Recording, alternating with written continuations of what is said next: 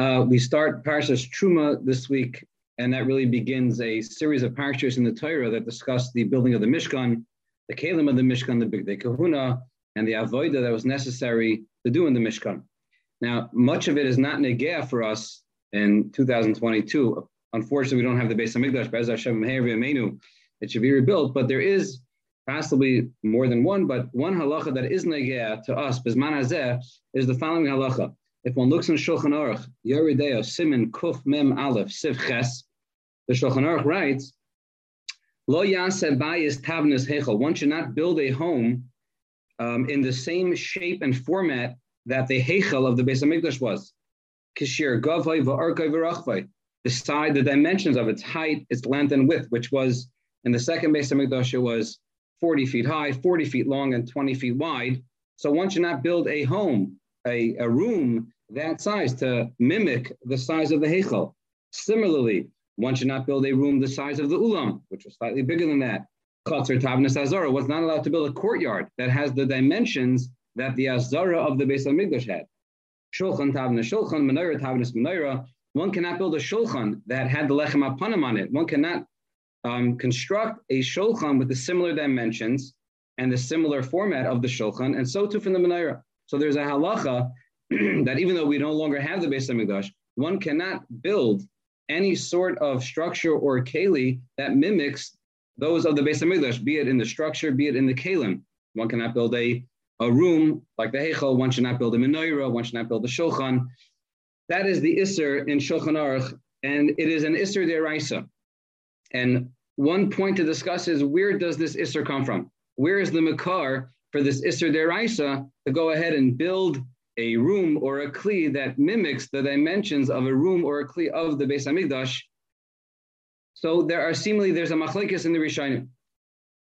The first step would be a Gemara Rosh Hashanah Daf Chav Dalet. The Gemara Rosh Hashanah Daf Chav Dalet brings a pasuk, Loi Sa'asun Iti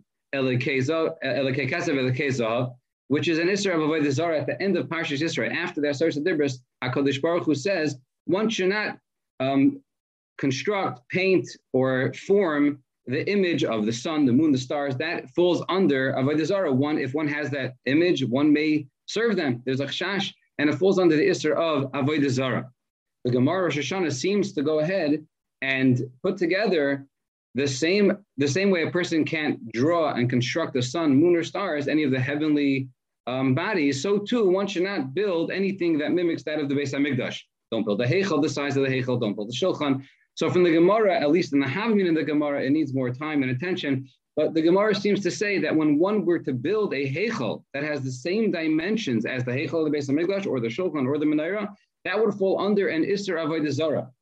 Not explained very well over there, but the idea seems to be that if the Shulchan Menorah is out of the context of the Mishkan, one may view it as something that has Kedusha unto itself, and one may misconstrue and mistakenly think of it as something that has its own kedusha, as its own power, and really it's only when it's together with the Mishkan. And again, the Gemara Shana Dafkatala seems to say that if one were to build a shulchan, the same dimension as the shulchan, that would fall under the Isser of Loy Sa'ason Iti, which touches on the Isser of Avodah Zarah. However, when one looks in the Sefer HaChinuch, Mitzvah Rishon and Dalid, the Chinuch is talking about the mitzvah of Mikdashi Tiro, a pasuk in Kedoshim, that one has to have moira of the mikdash. One is not allowed to spit on harabayas. One can't walk around with his money belt.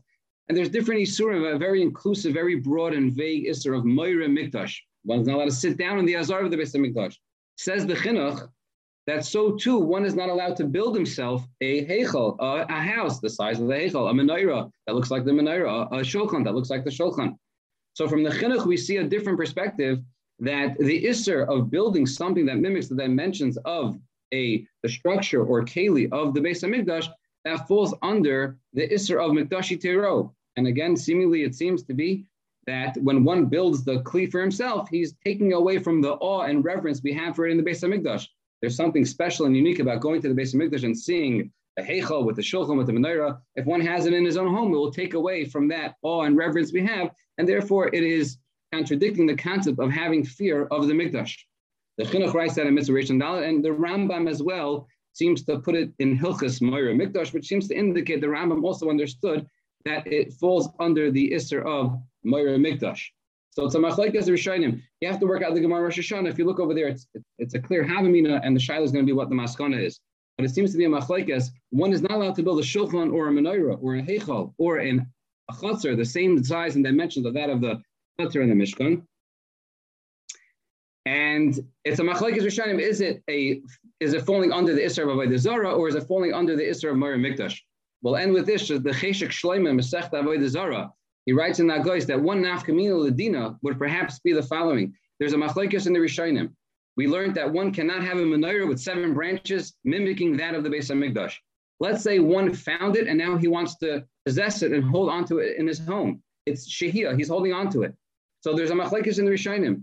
The Rashba seems to say that one should not hold on to it even if he didn't construct it. While Taisus and the Rosh, they seem to say no, the Isser is only in the creation of it, in the when, when you make it and when you create it. Says the Cheshek Shleima, the idea behind this machlekes perhaps is the one we mentioned before. If you understand that the Isser of making a menorah, the same as the Mikdash, is an Isser of Avodah Zarah, well, there's a general Isser. We know that one cannot possess Avodah Zarah, besides for creating it, besides for serving it, one is not, one is not allowed to possess it and hold on to it in his home. So says the Cheshek Shlema, so too, one would not be allowed to hold on to a menorah that's similar to that of the Beis Hamikdash. However, if we understand that the Isser is Moira Mikdash, that when one fashions a menorah similar to the Beis Hamikdash, it contradicts the, the idea of having fear of the Mikdash. Says the Cheshek Shlema that we can understand that that's only in fashioning it and creating it. However, just holding on to it that wouldn't be included in the Isser. So the Machlekes Rishonim of holding on to a menorah similar to the Mikdash perhaps it will be totally in the Machlekes Rishonim of what the Makar of the Isser is. Thank you for listening. Hatzlach Rabbah.